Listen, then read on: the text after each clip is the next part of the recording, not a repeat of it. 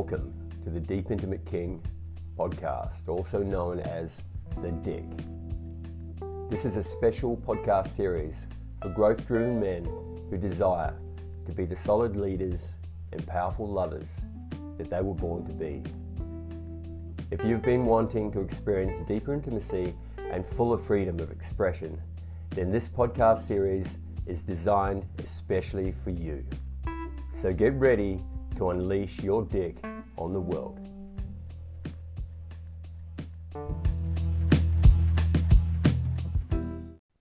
So, welcome to episode two of the Dick Podcast. So, in this episode, we're going to be going deeper into the roles that I spoke about in episode one. If you haven't listened to that episode, I highly recommend that you go back and listen to it because it'll give you a really great understanding of what I mean by roles and how they intertwine with the other barriers to intimacy. So, the roles specifically that I'm going to share about are the people pleasing nice guy and the white knight. And this is because I have worked with so many men that run these roles, and also because my partner Bear, who's here with me, Hey, baby, how are you? great, Hey, guys. um, is a reformed people pleasing nice guy. 100%. And so I'm going to share about the roles, and then Bear's going to actually share really from his personal journey and his experience what it's what it's been like for him, and the the transformation that he's been on to be where he is now, letting go of of this role, or what I call releasing the role. So where I'd like to start is just to talk about how roles are created, how they're formed in childhood. So essentially, we are born into a tribe, and we we learn in a condition that as long as we play our role in the tribe, then we are safe and the tribe is safe. So essentially, we create these roles to keep our tribe together, to keep it working, to survive. And we learn these roles because they were modeled to us or we were uh, put in a position to play this role with our parents in our family dynamic, dynamic to some degree. So, roles are effectively like a mask. It's not really who we are, it's who we believe we are.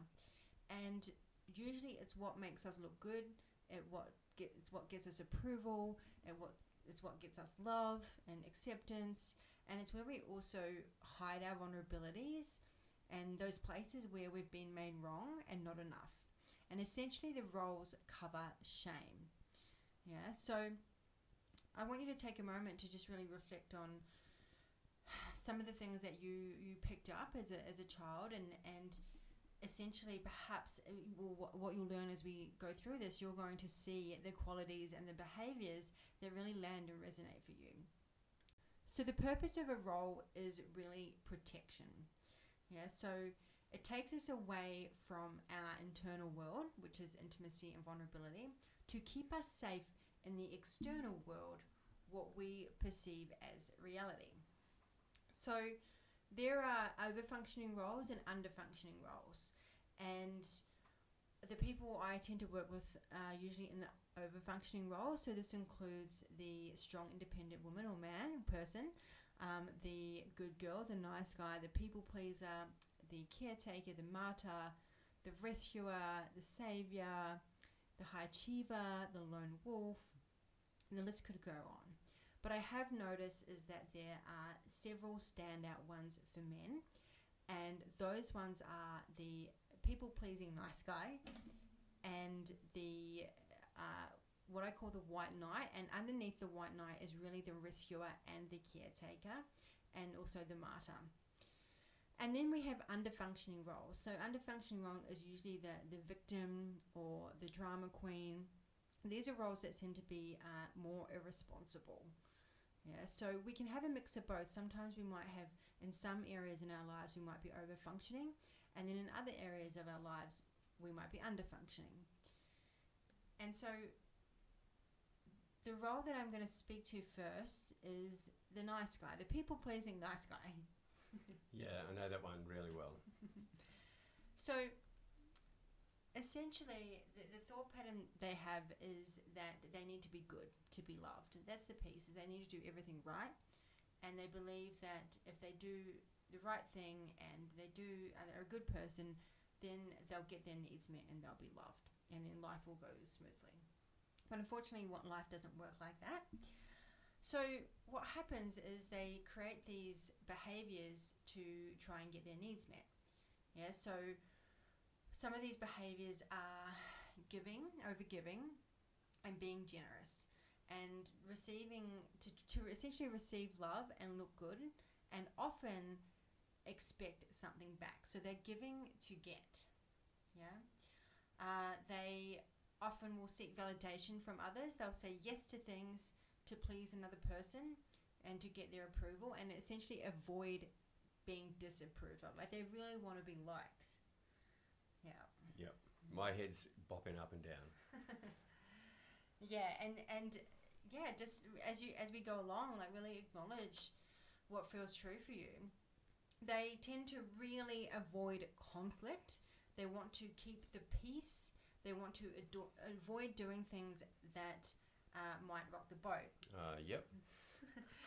and and now Bear and I actually had an instance when we first started um, dating where this actually came up, and it actually had a huge impact and then shift in our relationship when Bear was able to face conflict. So we're actually going to talk about that in the next episode, where we're going to talk about um, men really getting into their warrior energy and their wild beast, and how that helps them to it's, it's really the medicine for the people pleaser and helps them to be able to stand up for themselves and face conflict and not Mm. worried about not being liked Yeah, essentially. yeah, hundred percent. And um, like like EJ said, we'll get into that deeply in the next um, next round. But to get to that place, um, there's there's uh, work to be done, and it's it's uh, possible. We can do it. And um, yeah, I, I really can't wait to talk about that. Mm, yeah, yeah. This this is a this this episode I'm really excited about. I'm excited about this episode too. Mhm. But yeah, so they want to do the right things the right way. Yeah, they do not like making mistakes. They don't like things going wrong. And I, I also, as I'm saying these things, I can really recognize these behaviors in myself as well. Like I've had the good girl conditioning, so they're very similar. So does Yeah. that mean you would do things like lie to make yourself look better? Yeah, I Mm, have yeah. done in the past for Mm. sure. Yeah, like an uh, like an admitted lying, like yeah. not fully telling the whole truth, like leaving out bits that could make me look bad. Um, would they Yeah. call be called white lies? Yeah, white lies. white yeah, lies, Yeah, yeah. For sure. yeah. So yeah, telling white lies is another trait of like s- slightly bending the truth a bit. And when I when I tell white lies for so many years, they're actually I actually don't lie. They're not. I don't lie. It's not really a lie, right? It's like Yeah. nah, no one. Will, I like the one when I think no one will ever know about it. So what's the point? I, I, it's not going to matter. I don't need to tell the truth, and Yeah. you know have the possibility that they're not going to love me. So yeah, it's okay. Yeah, so that's the thing is nice guys convince themselves that like white lies are not really lies. They convince themselves over and over that oh, it's not. I'm not really doing anything wrong here. Yeah. You know, and until the point where some of those lies start to feel like truth. And I used to always think, oh, thank God they don't have a mind reading machine. uh, but some women do say, I can tell what you're thinking. And then I'm like, really? Don't think so. And we can feel it. You can We feel can- it, right? We can feel it when something is off. Like Yeah, our intuition is on. Like mm, I'm hearing what you're saying, but your energy is telling me something else. And I used to hate Yeah. that and uh, avoid it like the plague when some when a woman would go, even go near that. But now in my life, my partner says, or any woman says, "Is is there something going on?" I look at it and go, "Whoa, is there? Great. What is it?" Like, well, thanks for. Uh, yeah, there actually is. You know, and um, instead of running from it, sit in it, identify it, and bring it to the surface, um, and um, and just own it. Yeah, so ownership is really, really a beautiful healing piece and medicine for the nice guy, Mhm. um, and, and we'll be going into that as well. Yeah, yeah, but also like for a nice guy to admit that he's done something wrong, and that he's or admit that he's done something that might actually upset someone, or particularly if he doesn't want to hurt a woman. Oh, that can be like that can be like a death to this identity. Like it can feel as like oh, like if I tell us I'm going to die, and it's actually the identity of the nice guy that's dying.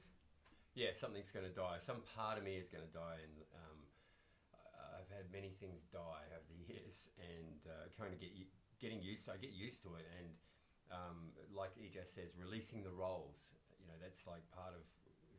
Once you go into that, it's like part of you is dying, and you're you're letting it go in effect as well. Yeah, exactly. And so, nice guys often, well, a lot of the time repress their feelings, and uh, Let's just say, nice guys repress their nice feelings. guys repress their feelings. yes.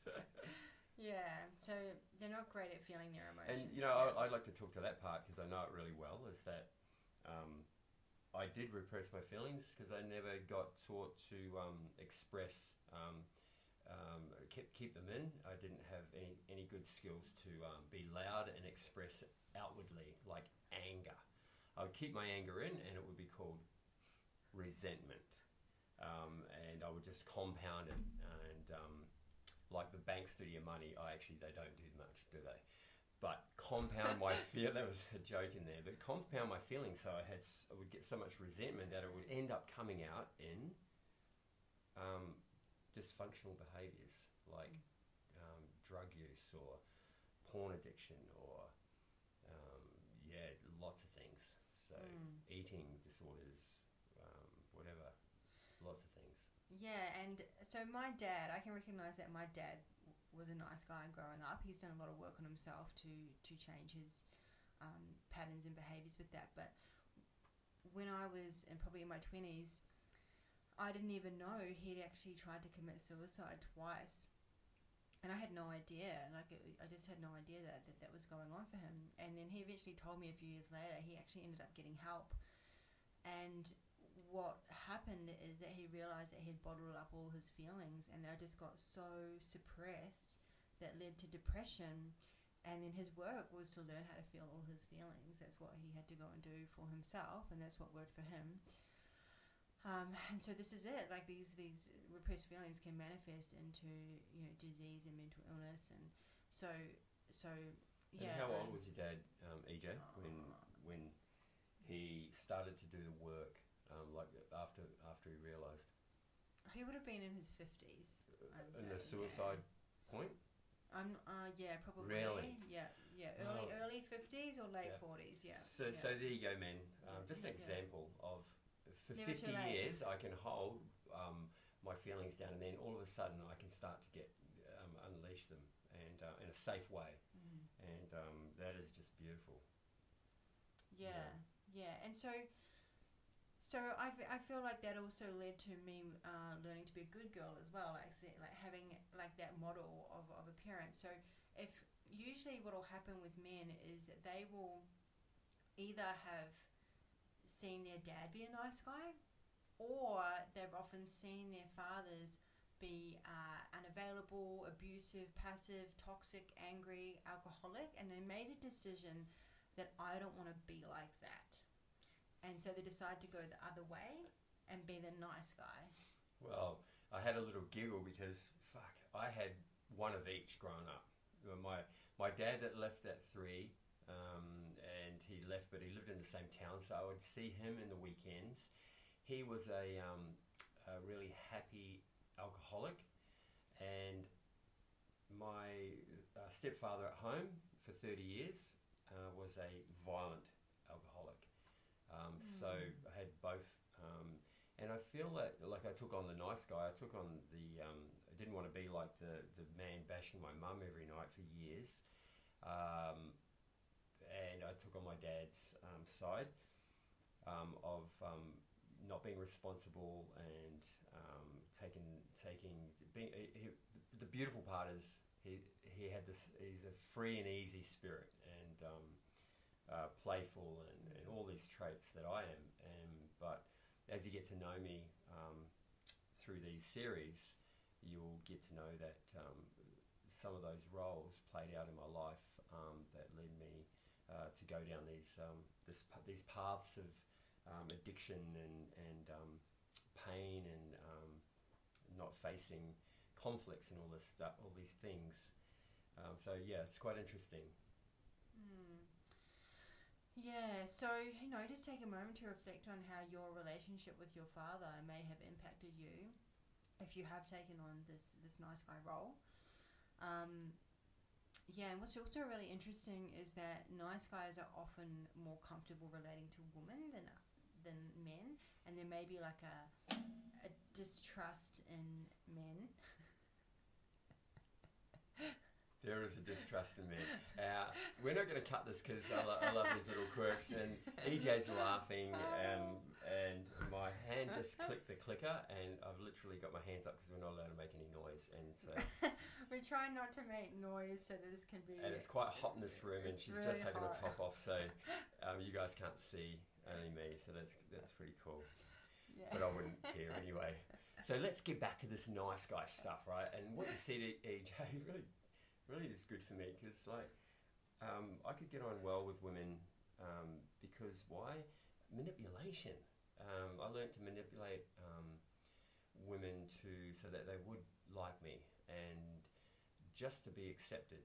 And um, young, old, and um, gave me the confidence to be to be good with women. And as I grew up, I yeah, I did a lot of things with women um, in the industry of uh, dancing and stuff like that, and they kind of helped me. So these some of these traits actually helped me communicate, but really I was just manipulating to to get love.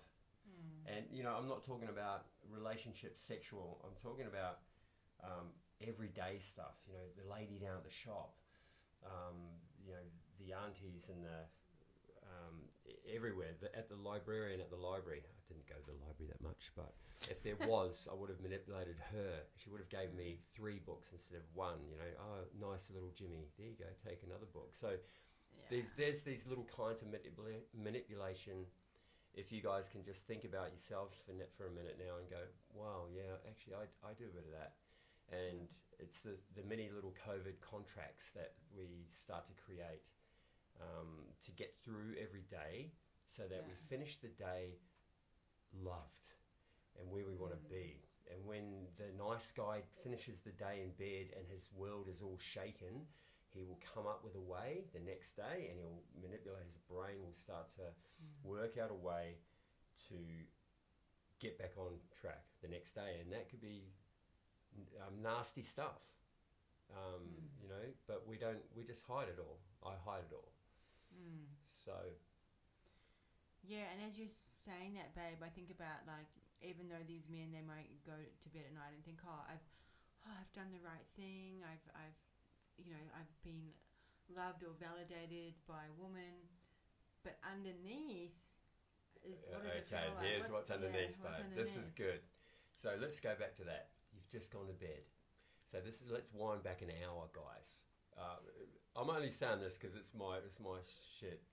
So friday night finish good week of work oh great you know oh, nice reward yeah oh feel like and this is in my mind and i'm creating on the way home a covid contract that is um, that says um, my wife is going to sleep. We're going, to we're going to have sex tonight, and I'm going to create it in my mind. She doesn't know. She has no idea, but she's been at home with the kids and is tired, and you know the last thing on her mind is having sex. And um, but if there was a way around, oh, let's um, put the kids to, to bed, have some nice conversation, you know, ease into a hot bath, and and all these things. Hey, that, there you go. Now we're getting intimate, right? Um, but there's none of that. There's um, some walk into the house, uh, cook dinner. Hey, here's some flowers. That's a COVID contract. the, the flowers really. When she says, "Oh, thanks, babe. That's nice," I'm thinking, "Here are the flowers. Great. Uh, we're gonna have sex later." So that's another little sex thing that I've made in my mind. That's gonna get me it. Then I've cooked dinner. Uh, I'll. Um, I noticed that the she said something about the yard was messy. It had leaves all over it the other night. Uh, I'll go and do that. In my mind, I'm, I'm just getting brownie points for that Mm. big thing that I want. My man essence is just wanting some sex, and I feel like I deserve it. I've worked all week, um, cleaned the yard. So in my mind, I'm like, oh, I cooked dinner, done the flowers, I've, oh, I've done, must, it's going so good. I've even um, done the kids, put them to bed. Oh, I come out into the room, she's tired. And okay, watch a movie, go to bed, and, and as I'm now where, where you are, right, We're laying in bed, and she says, "Oh, okay, see you in the morning, babe." Kiss, give you a kiss, and and I don't ask for what I want. I don't tell her how I'm feeling. I just go, "Yeah, love you, babe." Okay, good. See you tomorrow. See you, good night. I roll over, and in that instance, I have a little resentment. Oh, let's not say little. I have resentment in my stomach, where it's actually that's happened many a time. So it just starts building, right? Um, so I resent that piece Yeah. and all the work, all the COVID contracts that I created that day to get what I want. So half this work is about asking for what you want, right? It's like back in those days, I could not own it. I would just um, have resentment and um, and not not say ask for what I want or just talk about things. So there was no communication. So it's a lot different, right? Yeah, well, I think the difference is is that having like open conversations about what you want and desire. And so that's the thing about the nice guy. He really struggles to ask for what he wants and needs because he's afraid that he won't be liked, that he'll get rejected, that he'll upset or make someone feel uncomfortable. Yeah, so for example, Bear could say something like, "I would love to have some intimate time with you tonight. Are you are you open to that? Are you up for that?" Instead, and this is what he does now, right? We we do this with each other. We, we go, "Oh, babe, I'm like feeling I'd love to have some intimate time with you. Are you available for that?" And instead of like in his in his mind doing all these things, trying to hope that she'll respond, and and he'll get what he wants, which actually at the end of the day just builds a resentment. And let me tell you, as a woman, I can feel that shit. Like women can feel the stuff when Uh. there's an agenda. Your accent Like, is so cute. Yeah, thanks, babe. She's, she's a Kiwi. She's got an accent. So when there's an agenda, like that, honestly, it makes me less like a not able to receive the thing that a man is doing when I can feel the agenda behind it, and b like it doesn't make me want to have sex with a guy. Like it's like I'd rather just be direct and honest and and ask and express your desire. And unfortunately, nice guys have this conditioning that says that it's not safe to do that. It's not safe to to ask for what they want and it'll be direct even like Mm. stuff something that is scary as Oh. hell like Uh, oh, totally. It's like um, as she was saying some of that, I was getting a uh, like a little air knife and just driving it into my chest. I'm like, remember, ah, I don't want her to know what I what I'm actually thinking. It's like be the worst. Imagine telling her. we're going to talk a bit more about that on another episode uh, around uh, men asking for what they and want also, we do this stuff right at the Ed McKing. yeah yeah babe. yeah we do we this do is what this we is, do. this is the you stuff we I just teach. forgot. yeah yeah yeah i mean yeah It's like we're just having a conversation and this is, you know, who we are. But I just want to say, like, this shit is what we dive deep into um, in our program. And we're so passionate about it. And it's such a lot, it's so alive out there.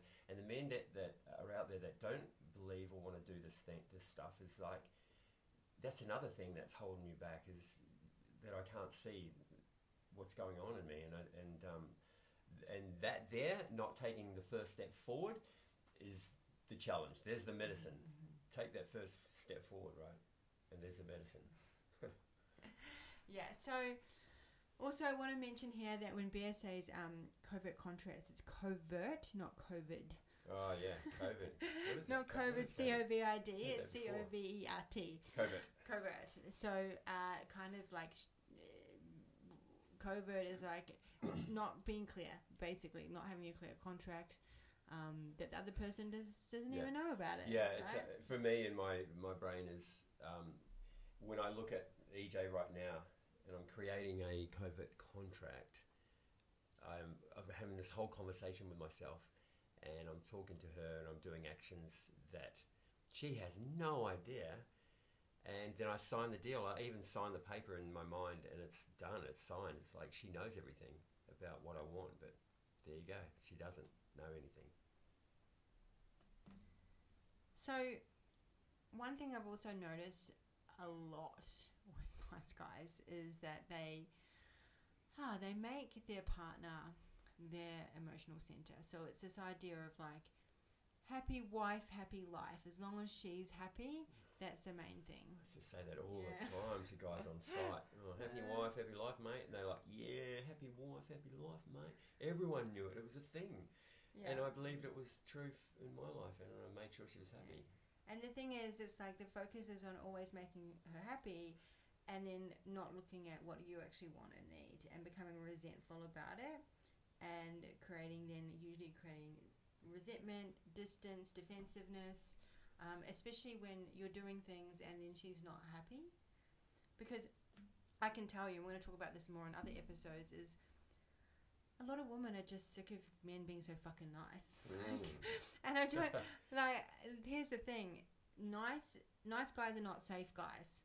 Women do not feel safe with nice guys, and the one thing that a woman wants most with a man is to feel safe. Yeah, if he's Protected. pleasing her, doesn't have healthy boundaries, is always like pedestaling her, like that shit is doesn't feel safe. Like it's like this guy isn't safe inside of himself. Like he's he's he's like giving his power away to please me.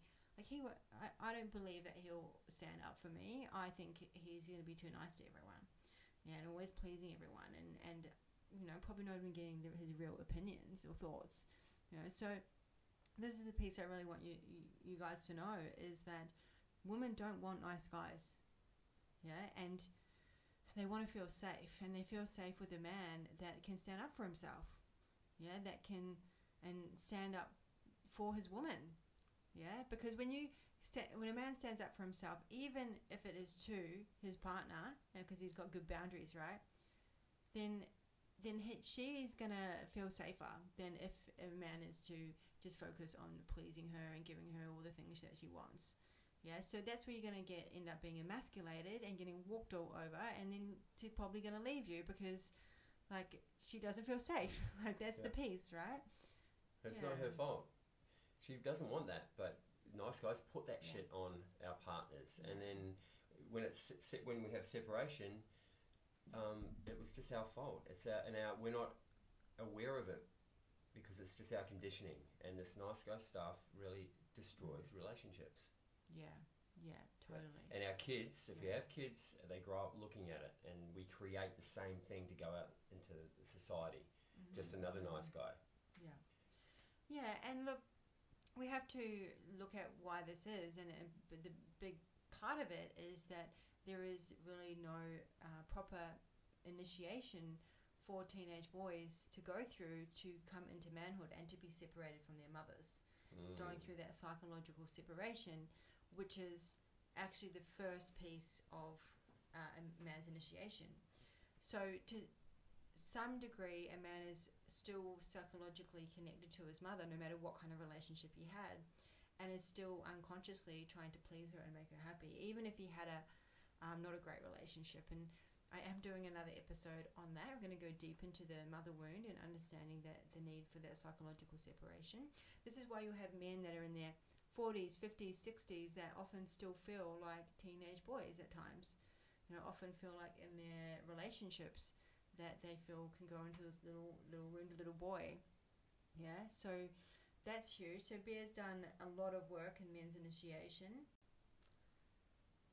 And we'll talk more about that in another episode. Um, and to be able to go a bit deeper, especially working with the different masculine embodiment and archetypes and moving through initiation with those.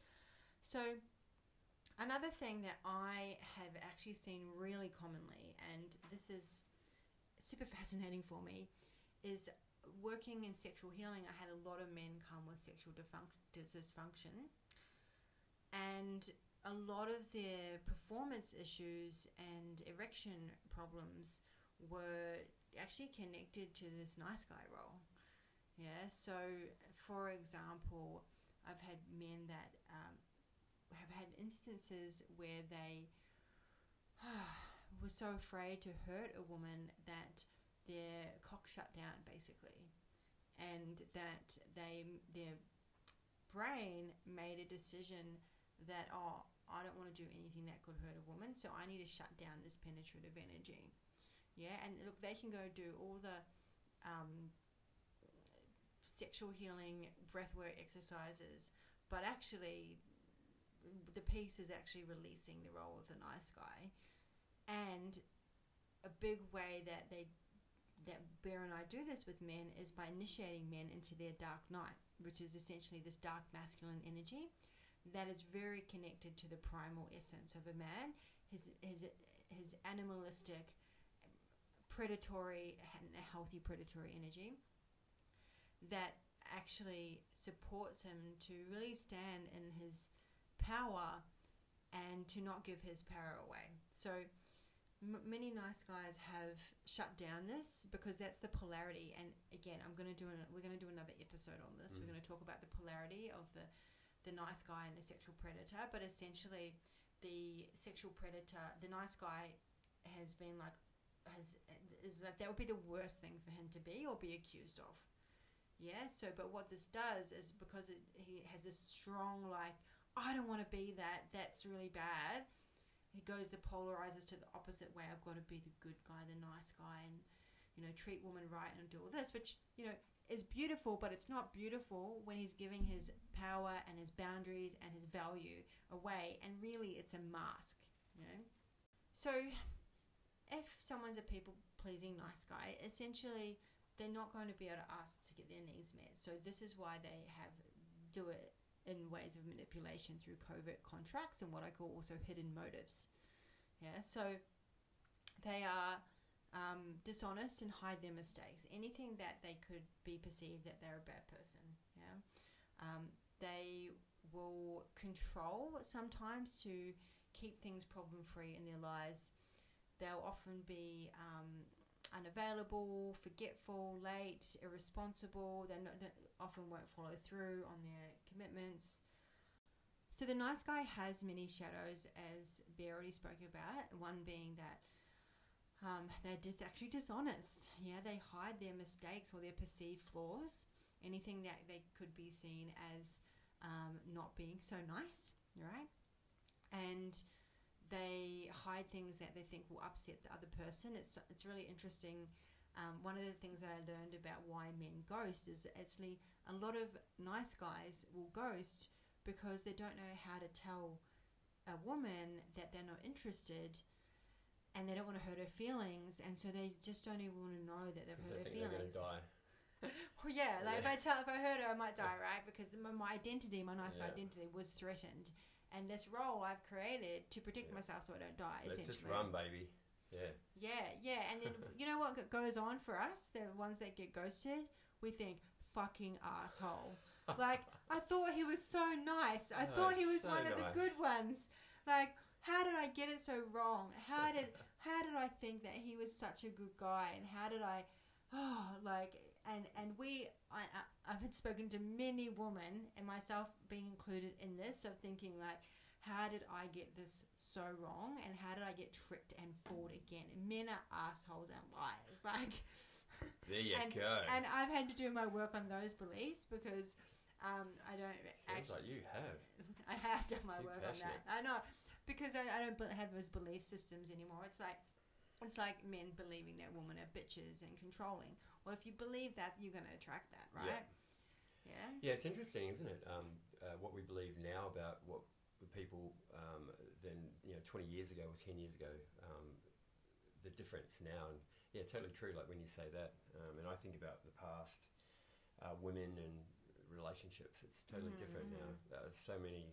It's just not forgiveness. It's a feeling of yeah, okay, I understand that. I get that. Oh, it's just yeah, love in my heart, compassion, and um, no gooey resentment for for anything.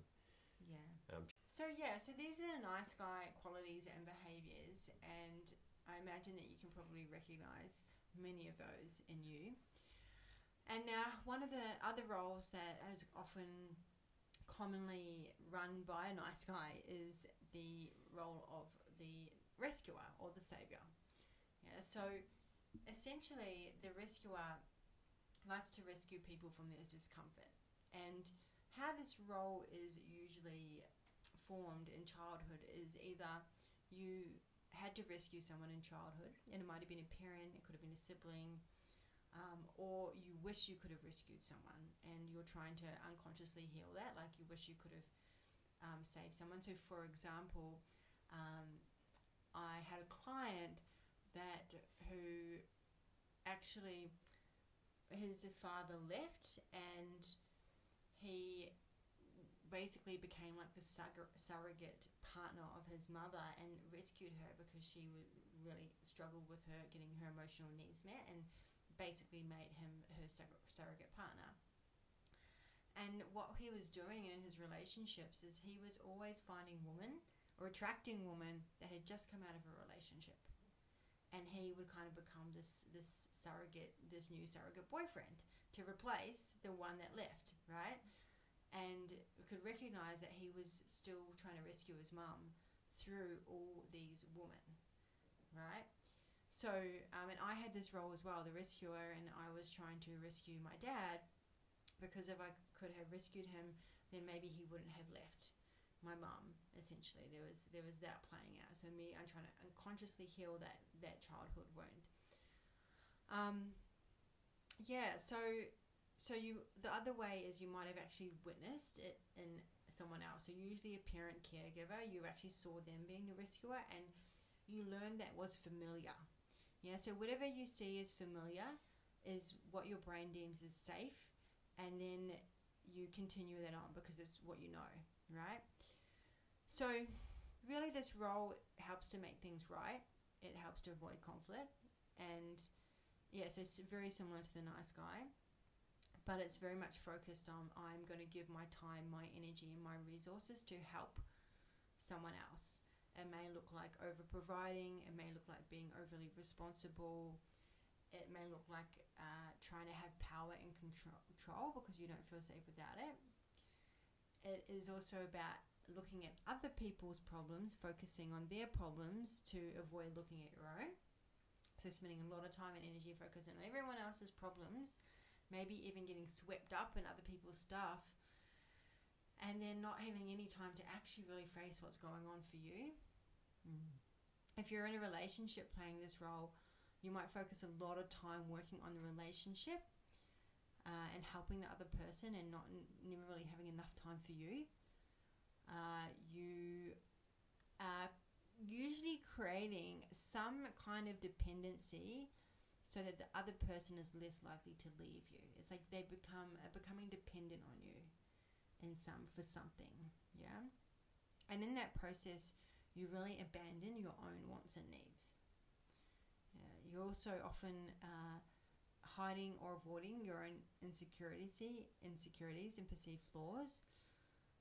And also, something I commonly see is really you're avoiding appearing like you're the one that needs anything. You're like you're the victim. You're like it's almost like, oh no, I've got my shit together. I'm good, so I can help you. But really, underneath, like there's a whole bunch of stuff that you need to look at, right? Um, and I say this from from lots of personal experience.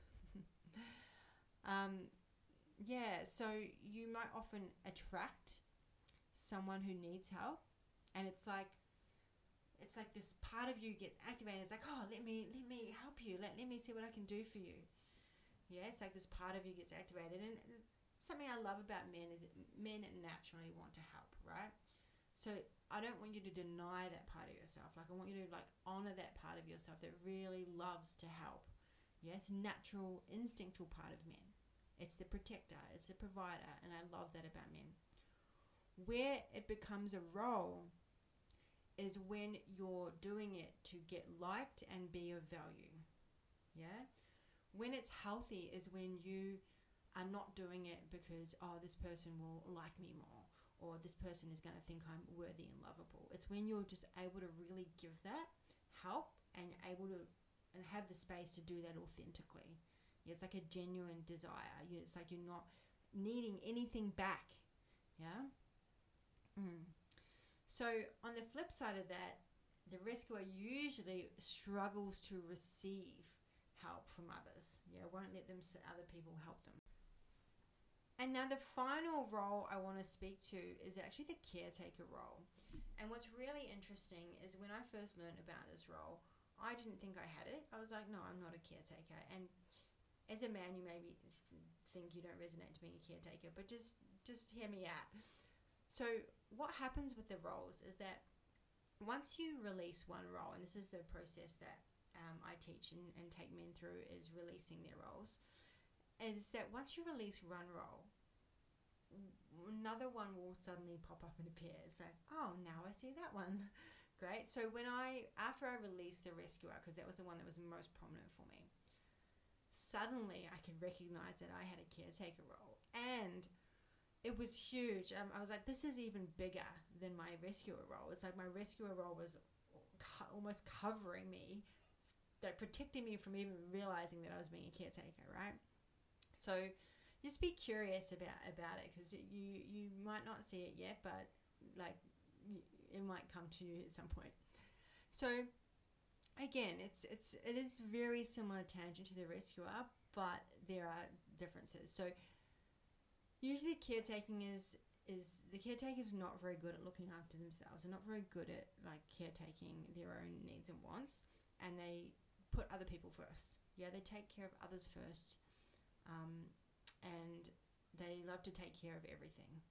Yeah. Uh, they live to serve and prioritizing helping others. They need to support others rather than actually allowing themselves to be supported. They feel guilty or uncomfortable receiving support and find it super hard to ask for support. People tend to think that caretakers are lovely and helpful. Same with nice guys and, and rescuers, like, oh, they're so helpful and lovely. But again, it's the mask that those people are seeing. They're not really seeing the tr- the, the real you, right? Uh, often caretakers are never really focused on what they want and how they feel. Yeah, so this is when I speak to a lot of people and ask them what they want. They're like, I don't know what I want. whatever you want, like it, it's like okay, you're actually disconnected from what you want because your focus is on making sure that I'm pleased or I'm taken care of rather than actually um, ha- like knowing what you actually want and desire and that that's okay. Um, yeah, so another thing that's really interesting, if you were to, if you, let's say you're single and you were to attract uh, a person who didn't need your caretaking, then this may actually trigger your inadequacy and not feeling enough. You don't understand what your role would be, right? So you can feel unworthy because it's like what value do I if I if, if this person doesn't need caretaking or rescuing like what do I what am I what am I, what am I going to do? Like who, mm. what is my value in this? Yeah? So this happened for me where I I really desired a man that took care of himself like has a you know to some degree had his shit together um, and that was responsible and integrity right? And while I had these roles, that just wasn't possible because what would happen is that they men like that would threaten these identities. Yeah, so I would end up if I attracted men like this, I would end up sabotaging it, acting weird, um, using covert motives, and just being a weirdo basically, and then pushing them away. Whereas when men came into my life that needed me for something, or I could see like, oh, I can help them with this, and I can do something with them. Ah, it was like such a comfort zone for me. Yeah, I had so much to so much to give, and ah, and then I would feel like needed, and I would feel wanted, and I would feel loved. But they were all that was all the role being loved because at the end of the day, I would actually end up feeling resentful and exhausted and tired. Like, oh my god, I've just given so much, and I've got nothing left to give because I was always doing so much and not leaving anything for myself. Yeah. So one of the biggest lessons and journeys that I've been on with Bear is actually me learning to receive and to allow me to be taken care of. So Bear is actually really good at taking care of me in a healthy way, and mm. I'm able to receive it. I've never experienced this before, and it's because I know it's because I release these roles so that I could feel safe to receive and safe to be supported. Yeah. So if you're someone that tr- struggles to receive struggles to um, have support, struggles to uh, know and, and receive what you want, then I would say that you're running at least one of these roles. Right? Yeah, I used to think, babe, how could you get through all these years um, buying meals out and not having anyone cook for you? uh, so good, babe.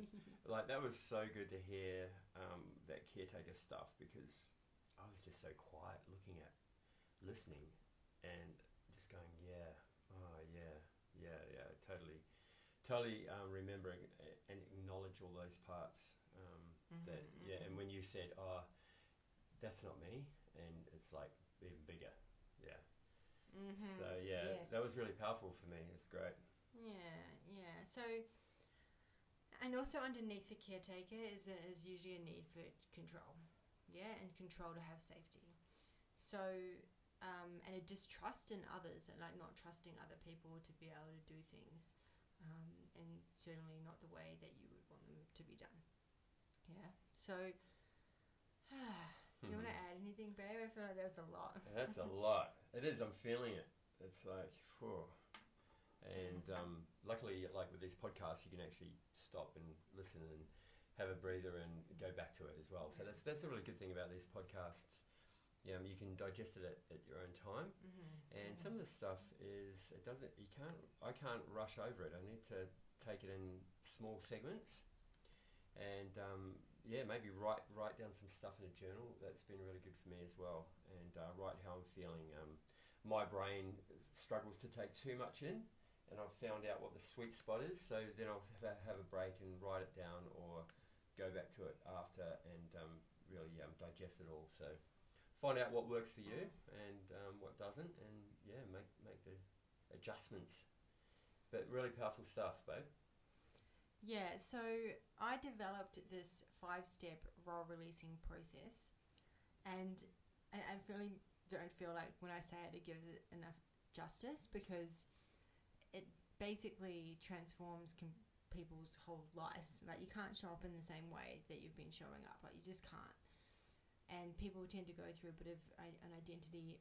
I don't know if I want to use the word crisis, but let's say a big, uh, uh, let's use the word identity death right when they do this process because they they can't show up in that same way anymore so essentially what i do is and what we do in the deep intimate king is that we help people identify like the, what the biggest roles are that uh, have been running and controlling their lives and relationships right and then we take them through some different processes that um, release this role on many different levels so emotionally um, physically, mentally, energetically. We want to make sure that we have it, you covered, uh, and also spiritually. And so there's some ritual involved in that, and then really at the end is making some uh, commitments and boundaries of of really committing to like who are you now becoming, who is the the real you, and how does this person show up in the world? And what are the commitments and boundaries that you're putting in place to make this happen? Hmm. And to change these behaviors.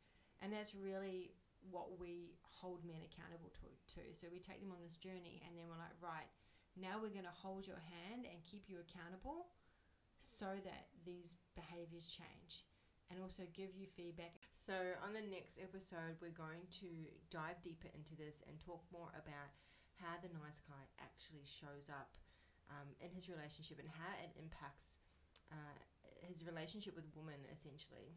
So you're saying you want me to go vulnerable yes, babe. and um, tell you all my truths and, Yes. and oh my god, what if you actually see who I really am? How's that going to make you feel? Oh, safe.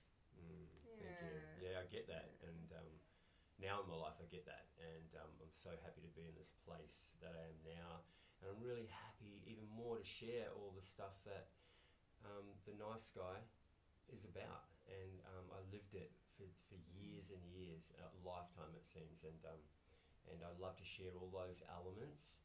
Um, of the dysfunctional behaviours of the nice guy and moving slowly moving and having awarenesses to just to start to step out of it. Yeah, awesome. And one of the things that is really important for us to share is around the nice guy being able to face conflict and usually his avoidance of that and how that specifically impacts a woman and our journey, our personal journey with that because that bear being able to face conflict has like basically saved our relationship. Yeah, and when I share this story with women, oh, so many of them go, oh my god, that is my relationship, or you just. I've had women reach out to me and go, you just um, told me exactly what's been going on in my relationship and why we've been struggling with with our intimacy and why our polarity is a bit fucked. Like, and so this is such a big piece of it. So, and and that's the thing is, when we're in these roles, our polarity, which is necessary for chemistry and intimacy, uh, can end, end up really unhealthy. And that we'll talk about more of that on another episode around around polarity. But um, yeah, I look forward to. Well, we look forward. Can't wait. it's going to be epic. To diving into um, this on the next episode.